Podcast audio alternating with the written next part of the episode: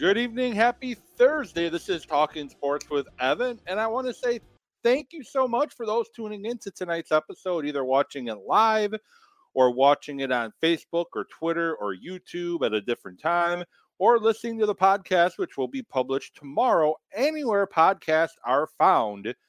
Um, if you're listening to it there, I appreciate you as well.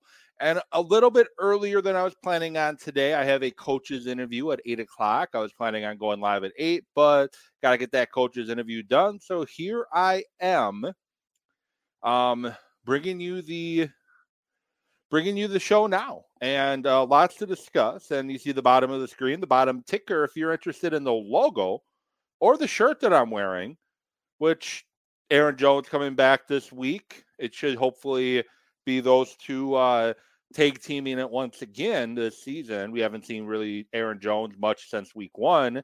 He's good to play. Hopefully, he uh, can bring you the Aaron Jones that we've seen in the past, including in week one. But the website at the bottom is the website you can go to get this shirt and the Twitter account at the bottom. You can uh, follow him on Twitter or X, whatever they're calling it these days. Follow him on X, and he can get you hooked up with a logo that you might need. The logo you saw prior to me coming on, the logo in the top corner of the screen over here.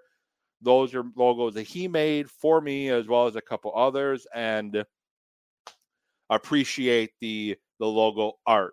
And I'm also coming to you live from my you know same office that I've been in, but now I have a desk to put my computer on. A big thank you to my mom, Kathy with Allison, for getting me this desk for my birthday. My birthday is coming up next week. I told her that I needed a desk. This is what I like. And lo and behold, poof, it's here. And uh, I'm not sitting with the computer on my lap anymore. So it's not moving around with me when I move, which I, I feel is important to have a, a, a desk when I do my show because I like talking with my hands and I move around a lot. So having a desk here is perfect. Also, want to shout out and give a happy birthday to my my nephew Brody uh, and He turned 11 today. Happy birthday to him. Uh, hopefully, he appreciate. Or yesterday was his birthday. Um, he turned 11 yesterday, and I hopefully he had a great day celebrating his day. And uh, yeah, we were this close to sharing the birthday.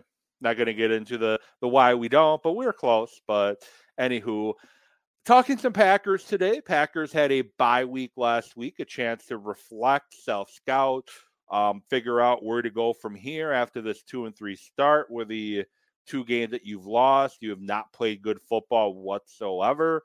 And you've played more bad football recently than you have good football. And uh, Jordan Love is uh, not is, is being very concerning right now. So I'm going to talk about what I am looking for post bye from the Green Bay Packers. I'm going to preview their game coming against against the Denver Broncos, who sit at one and five coming in. Packers sit at two and three. Packers are one point favorites. However, yes, the stats for the Broncos don't look good. The Broncos look like a very bad football team, but don't let that fool you into assuming this is just going to be an easy win because guess what? The Packers are the stats don't look that good for Green Bay either. So I'm going to preview that game. Craig Counsell, we're still waiting to hear what happens with Craig Counsell. He is a officially a free agent at the end of this month, or, is it November? Anyways, at the conclu- conclusion of the 2023 season, Counsell would be free to sign with anybody. The Brewers still have a window that they can negotiate with him, but Counsell is set to be a free agent. Does he stay? Does he go? And what happens if he leaves? What direction do the Brewers turn to fill the, the manager role in 2023? And do they make some big trades this coming offseason as well? Milwaukee Bucks uh, in the headlines today for not great reasons as Terry Stotts, the Bucks' new uh, assistant coach, He's been with the Bucks before as an assistant and a head coach, but he came back to be on Adrian Griffin's uh, Griffin's coaching staff, and he's now gone just like that. And should we be concerned? I, I'm I'm I think I guess I'm going to start there, and I'm also going to talk some Wisconsin Badgers as well. Should the Bucks be worried and concerned that Terry Stotts, who came to Milwaukee after two years of not coaching, after being the head coach of Portland for a very long time, he abruptly, I guess, it came out today, but happened yesterday. He abruptly steps down and resigns as the assistant coach, and it's sounding like there are some differences of opinion or differences of strategy between Adrian Griffin and Terry Stotts. Well, we have to stop overreacting to everything. We have to stop making the sky is falling out of everything that comes out of Bucks camp. They released a, a, a, a the number 18 guy on the roster yet two days ago, and everyone's freaking out. Oh my god, how do they release that guy? He wasn't going to make the initial 15 player roster. Maybe he signed, you know, he maybe they want to use a two way deal on somebody else. I don't know. Um, now Terry Stotts resigns, and it's oh my God, the Griffin era is getting off to a bad start, and it's a bad look because he couldn't see eye to eye with this veteran offensive wizard. The Bucks are going to be just fine. It's better to have this happen now than have it go into the regular season of those two butting heads not seeing eye to eye, and then it's to potentially start affecting the locker room. You handle it now you have time to get readjusted. The offense he was running is pretty much already in place. He's been there for a while, installing this offense throughout their uh, training camp. So I think running the offense, the Bucks are going to be fine, and we just need to relax and let the season play out. The Bucks are still a top two team, top two or three team in the NBA right now, as the roster is constructed with Dame and Giannis and Lopez and Holiday and uh, uh, Middleton. And now who's going to be the fifth starter was going to be a question prior to the trade, but now it's with the Holiday uh, trade uh, and trading for Dame. The question's even more strong. Who's going to be that fifth starter? Right now, it's looking like it's going to be Malik Beasley.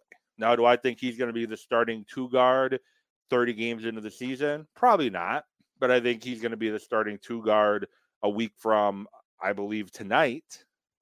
He'll be the starting two guard then. And how long does that last before they start changing things up? I think eventually they want um, Camp to kind of t- earn that spot, but they're not ready yet just to give it to him at this moment. But I do think they want Beauchamp to earn the two guard spot in Milwaukee and hope that he can be the long term answer at that too. But the Bucks have a nice roster. There's a reason why they're one of the top three teams being picked to win the NBA Finals between Boston, them, and Denver. Giannis is one of the top players in the world. Him and Jokic, depending on who you ask, are one and one A. Um, Middleton's a solid shooter. Dame is one of the top ten players in the league right now. The Bucks are a solid squad, and they got some pretty young depth too. That if those depth pieces can develop, talking about Jackson, talking about Ty Ty, talking about uh, Livingston, if they can develop, they can be very interesting to watch down the stretch. And one of the things we never saw with Mike Budenholzer is we never saw the young kids play much at all. Now, Beauchamp got a bunch of reps early on in the year, but then right around midseason, all his minutes pretty much went away. Would have been nice to have him have some more minutes later on in the year to potentially lose him in the playoffs. But by that point, you couldn't play him in the playoffs because you didn't give him that many minutes during the regular season from midseason on. And hopefully, Griffin is a guy who's going to want to work on developing the young talent that the Bucks have around the veteran talent that they have and hopefully by midseason and on, this team can be a uh, pretty dangerous team. Might take a couple weeks for them to find their footing. Middleton is expected to play in the next preseason game, his only preseason game before the regular season. So he might have some minutes restrictions early on after not playing in all but one preseason game, but we'll see. But Bucks fans, it's going to be okay. It sucks losing Terry Stotts when you did, but it's better now than two months from now or three months from now when they're when they're butting heads during regular season games and it's affecting the performance on the court and in the locker room. So it's okay, Milwaukee Bucks. I'm going to give a more in-depth uh, preview next week, um, prior to probably Tuesday, prior to the start of the Bucks uh, regular season game on Thursday. Might do it Wednesday. I don't know. Depends on how I'm feeling. Have a using my voice a lot the next couple days, and just got to see how it recovers from uh, Friday night when the WIAA playoffs start. And the level one matchup I'm going to be calling is Milwaukee Marquette taking on Sheboygan North. So I'll be calling that game. So we'll see how my voice recovers from that game. And if it's ready for Tuesday, I'll look to do a Tuesday. Otherwise, I'll plan to do Wednesday. So moving on to the Packers. Packers came kind of stumbled stumbled quite a bit going into the bye. The offense has been very bad the last uh, I would say eight, 11 of the last 12 quarters. The uh, fourth quarter against New Orleans, the offense was awesome. But outside of that, the offense has not looked good at all. Love has struggled. The rookie receivers and the young receivers have struggled to get separation and run proper routes. The rookie tight ends have struggled to block, get separation, run proper routes and you've been without Aaron Jones, and the offensive line has not been playing well at all. So offensively, the Packers look a mess.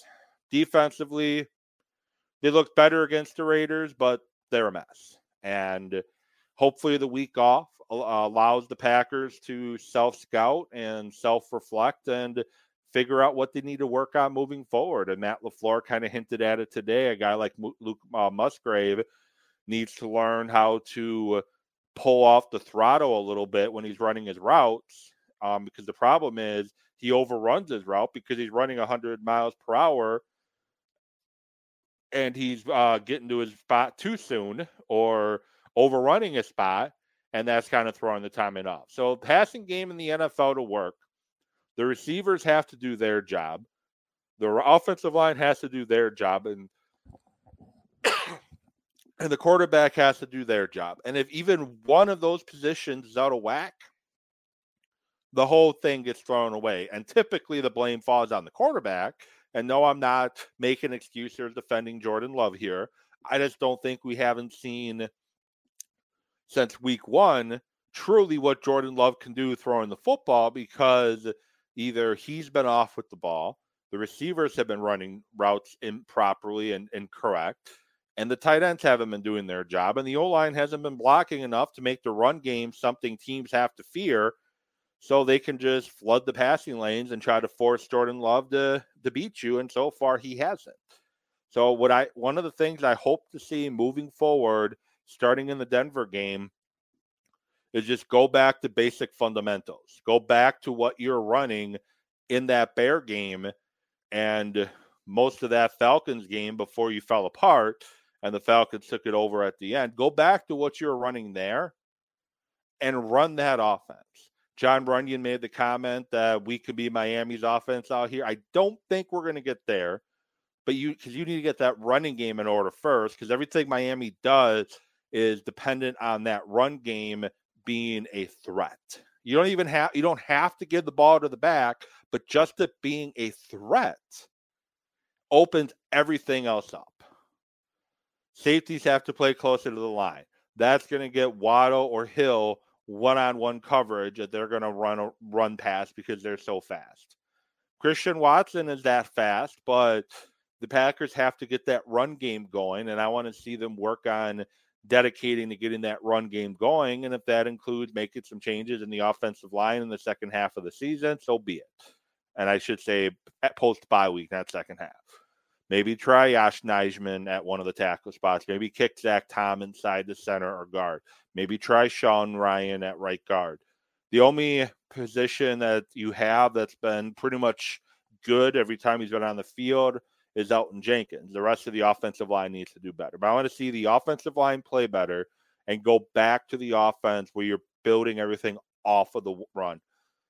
Because building everything off of the run is going to open everything else up. It's going to open the middle of the field. It's going to open play action. It's going to open going over the top. Packers need to stop trying to throw the deep ball every time. They lead the NFL in air yards, meaning they're throwing the deep ball a ton and it's not connecting.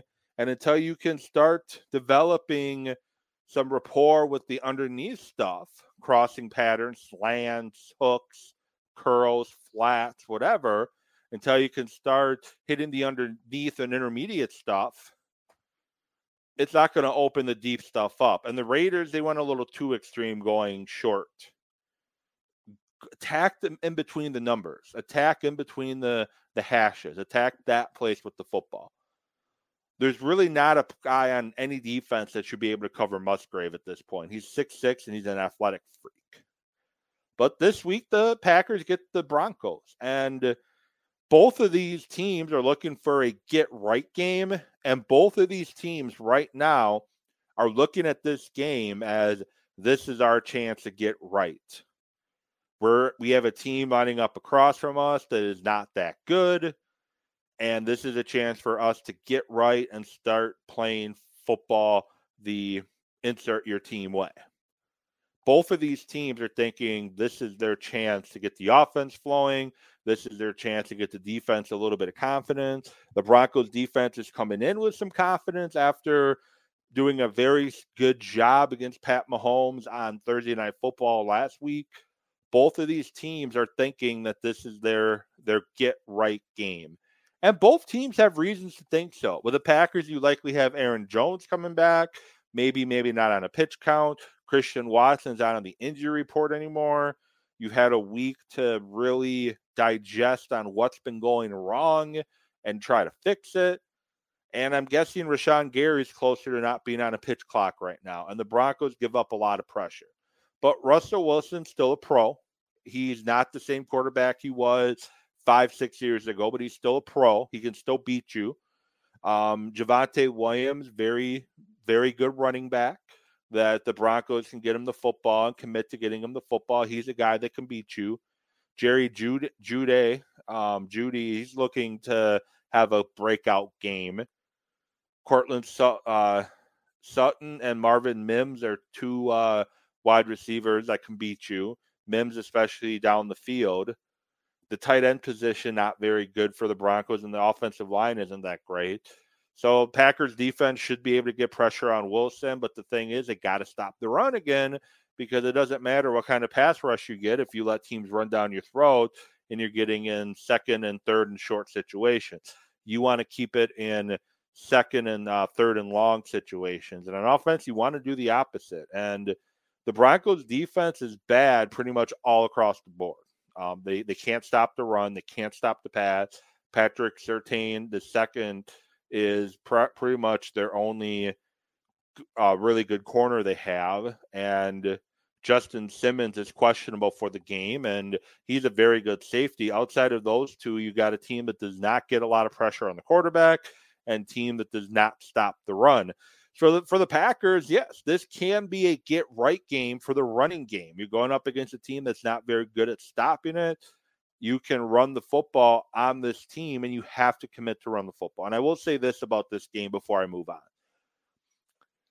if we hear Matt LaFleur in the press conference talking about how he needs to find a way to get Aaron Jones the football more, or he needs to find a way or figure out how to run the football more, I'm officially uh, uh, about ready to be done with him. And I commented last week, and I've commented to some of my friends, is I'm still a Matt LaFleur guy, but I've gotten very sour on him. And if we've had a week off, You've had a week to watch this every game the Broncos have played this season, every mistake that they've made, every problem that they've had, every struggle that they've done, and you know where their weakness is, and you come out like you did against Detroit and just try to throw the football all over the place, and then post game you're talking about how we uh we didn't do a good enough job running the football and I didn't get Aaron Jones involved enough. I think I'm going to be about done. I really do because we hear about things that need to be fixed all the time and they never get fixed.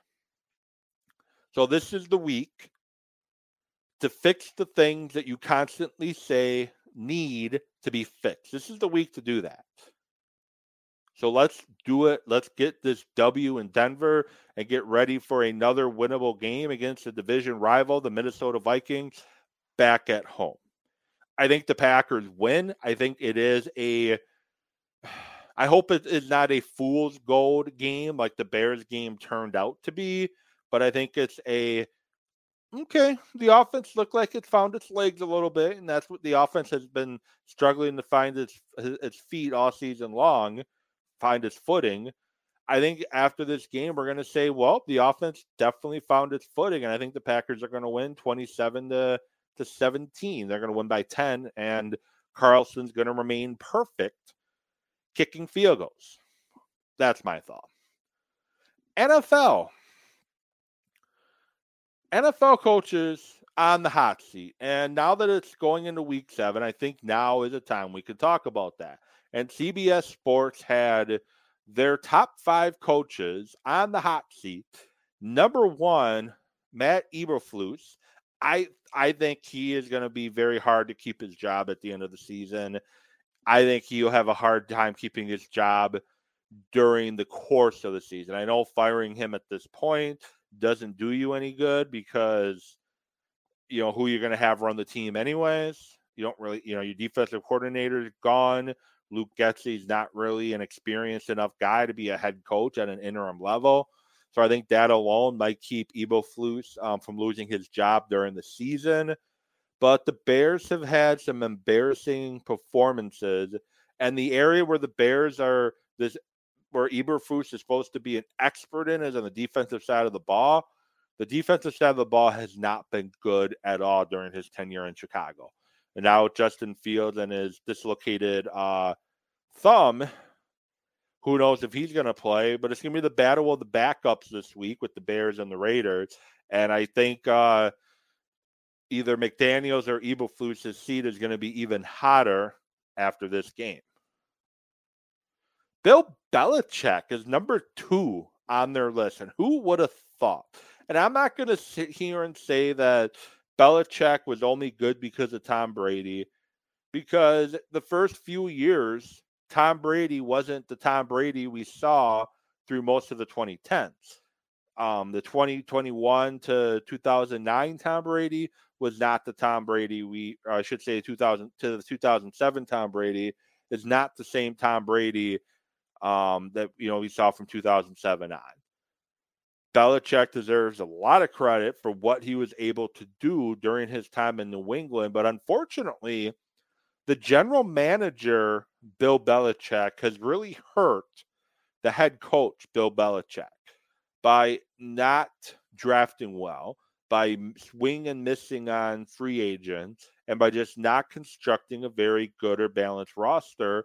And the issue with the Patriots that happened last year, which I think is the reason why Jones does not look good still, is you had a former defensive coordinator and a former special teams coach running your offense to you guy you want to be your franchise quarterback and you still haven't recovered from that. You brought in Bill O'Brien, which is good, but it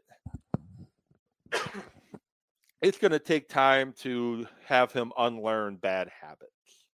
Brandon Staley of the Chargers, he's over 500 over his tenure, but the Chargers look like eh, they look like a team that should be much better than they are. Staley had a great one year in in LA with the Rams as a defensive coordinator. It got him this job in in LA Charger land, and he's not been able to have a good defense whatsoever in Los Angeles. And the offense has been inconsistent. You have a franchise generational quarterback in Herbert, and your offense has struggled too. I definitely think Staley is going to probably be out of a job. They had Mark uh, Mike Vrabel on the list at four. I don't think he has any chance of losing his job. I think the Titans are going to go into more of a rebuild next year, and they want to. They're going to want to keep Vrabel around to watch them through that re, uh, rebuild because he's a very good head football coach. And Ron Rivera, new ownership. Chart uh, the Commanders have not really done much at all with him as the the coach. They've been stuck in the mud, and with the new owner, maybe they want to bring their own guys in next year, and that could be the same thing Vrabel runs into too, as they have a new general manager. Um, looking at that list, I think it's a pretty good list uh, overall. I do, I know all the all the grumblings are about Belichick potentially being on the hot seat. I don't really. I have a hard time seeing. I have a hard time seeing uh, Kraft pull that trigger. But maybe at the end of the day, maybe Kraft decides he wants to start over at the coaching position and start trying again. Other coaches that you could see uh, potentially there Robert Saleh in New York, potentially. Um, in the N- AFC and the NFC.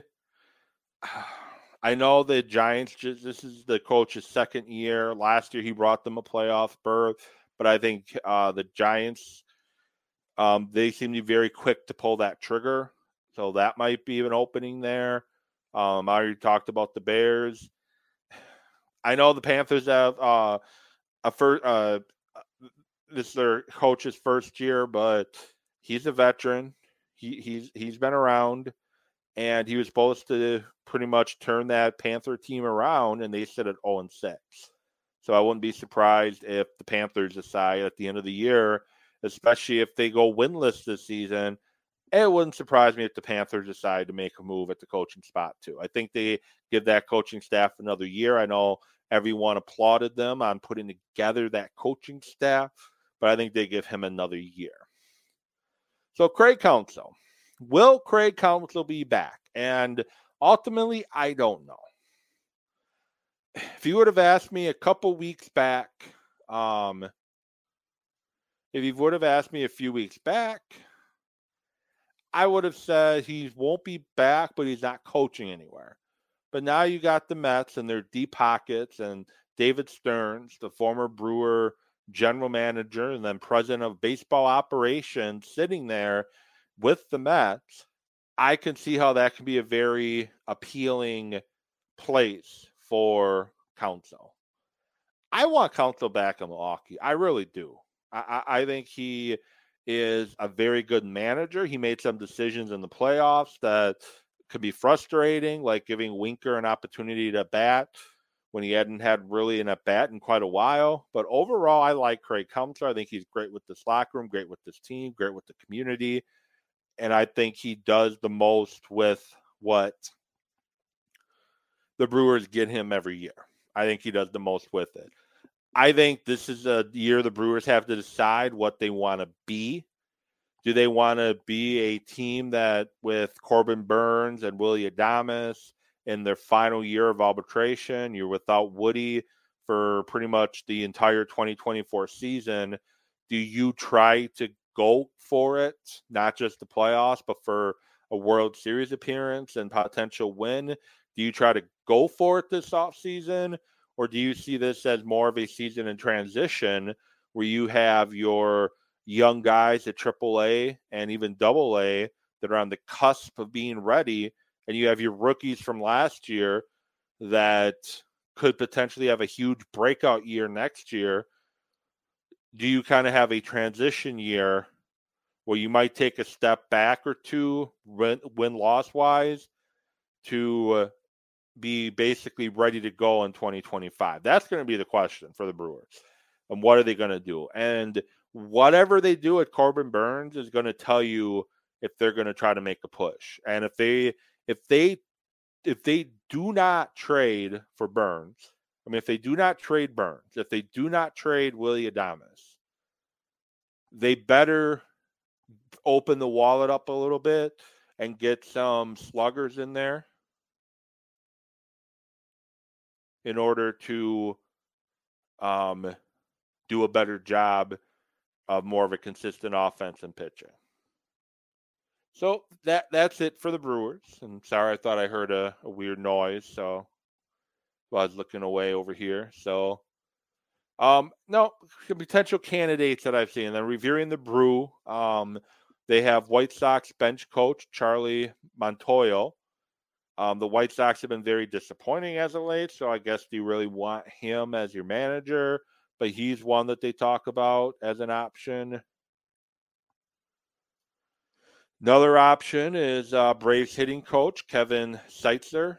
Uh, he he was the hitting coach for one of the top offenses in baseball this season, Murderers Row, and I think we we overvalue what a hitting coach actually does in baseball. But either way, and he was a former Brewer as well. Um, spent some time as a Brewer player. He's a, a growing name in the coaching uh, industry that he could be an option if Counsell does step away. Nashville Sounds manager uh, Rick Sweet. Um, he he he's worked with a lot of the young guys that are currently on the major league roster, and a lot of the guys that are likely be coming from Nashville next year. He's worked with all those guys, so you know you bring him in. He knows the team, he knows the franchise, he knows the what he has to work with. Maybe he's a good candidate. Mariners bench coach, also a former Brewer, Stephen Vogt. Uh, he was a catcher for the Brewers uh, a few years back, I think in 2011, I want to say. And he's been uh, working his way up the the coaching ranks there. Maybe bench bullpen coach to managers, quite the jump, but his name's been thrown around. And the other name is Pat Murphy, the current Brewers bench coach. He's a, a old school, no nonsense kind of guy. Uh, he he's been around this team for, since Counsell took the job as uh, full time manager. He coached Counsell at Notre Dame. He was the interim coach at the Padres uh, briefly eons ago, and he's been on Counsell's first uh, his uh, staff since 2016. And do you bring him in as somebody that knows the clubhouse really well, knows the demeanor, knows what buttons to push? Be interesting to see what direction the Brewers go, and maybe Murphy, somebody if Counsell goes to the New York, he wants to take with him. And finally, some Badger talk. Start with Badger volleyball. A big applause and congratulations to the Wisconsin Badger women's volleyball team, who won again yesterday, beating Ohio State um, in uh, three sets. And they've also won 30 sets in a row. Very good from the Wisconsin Badger volleyball team. And that was without two of their top players in Devyn Robinson and MJ Hammill. Robinson, a great all around player. Hammill, a great server. Uh, Hammill head issue, I'm guessing concussion. Devyn Robinson shoulder. But now the Badgers are set to travel to Nebraska and take on the top uh, number two seed in the country, Nebraska Cornhuskers, and on Saturday night, and that's going to be a great volleyball match with the, the one two undefeated teams going head to head, one versus two, David versus uh, Goliath versus Goliath. That's going to be some good volleyball to watch, and I I wish I could get to Nebraska to watch, but thousand dollars a ticket I heard they're going for on the secondary market. Not really what I want to do. Um, I, I, don't really have an extra uh, grand to spend, but I will be watching from the comforts of my home, watching the Badger volleyball team.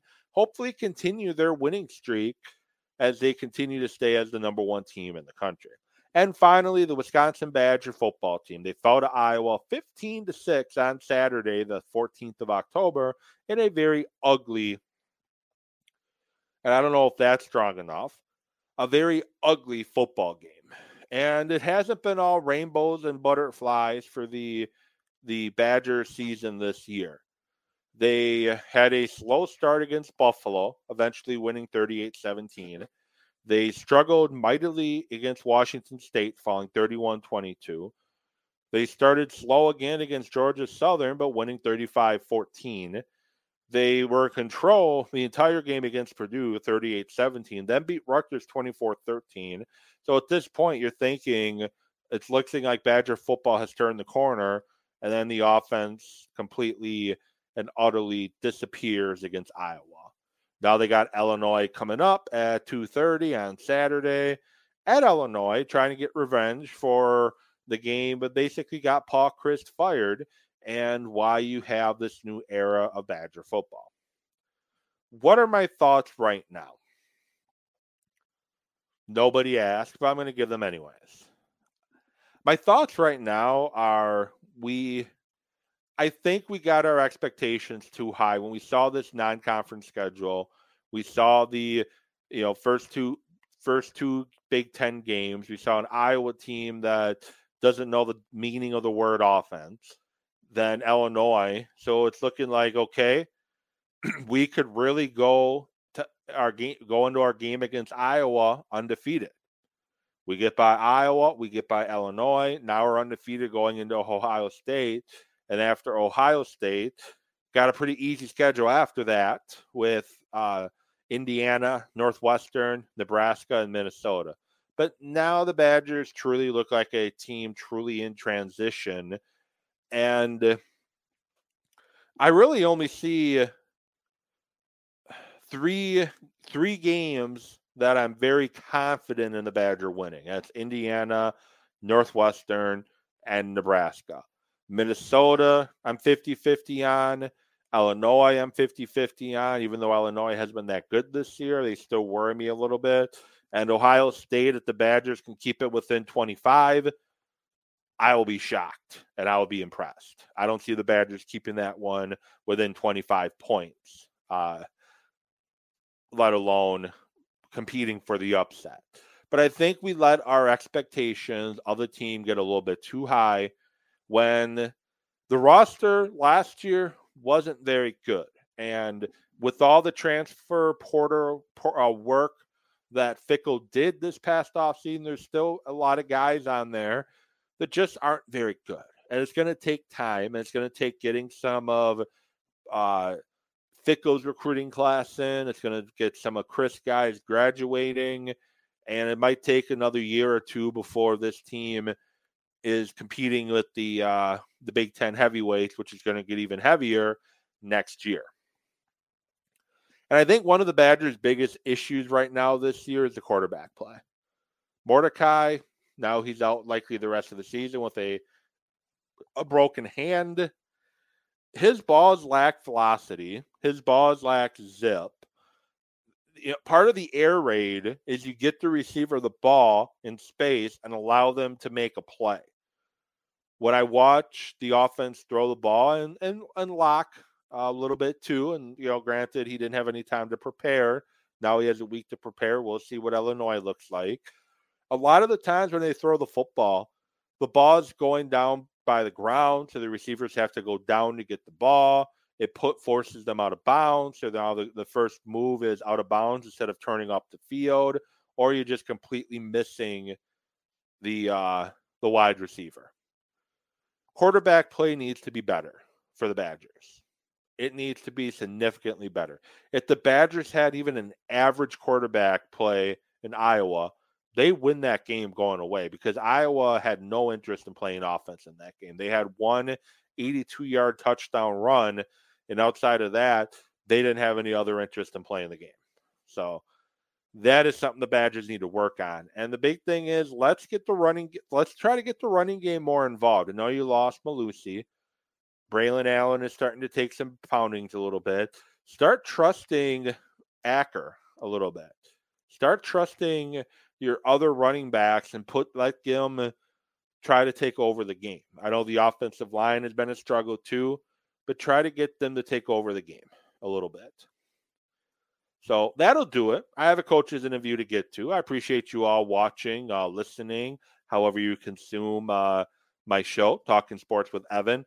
I will be back at it twice next week. Once previewing the Bucks uh, NBA season, the other talking Packers, Badgers, and anything else going on in the world of sports. This has been Talking Sports with Evan. I appreciate each and every one of you. Hope you all have a great rest of your night. I'll get back at you next week.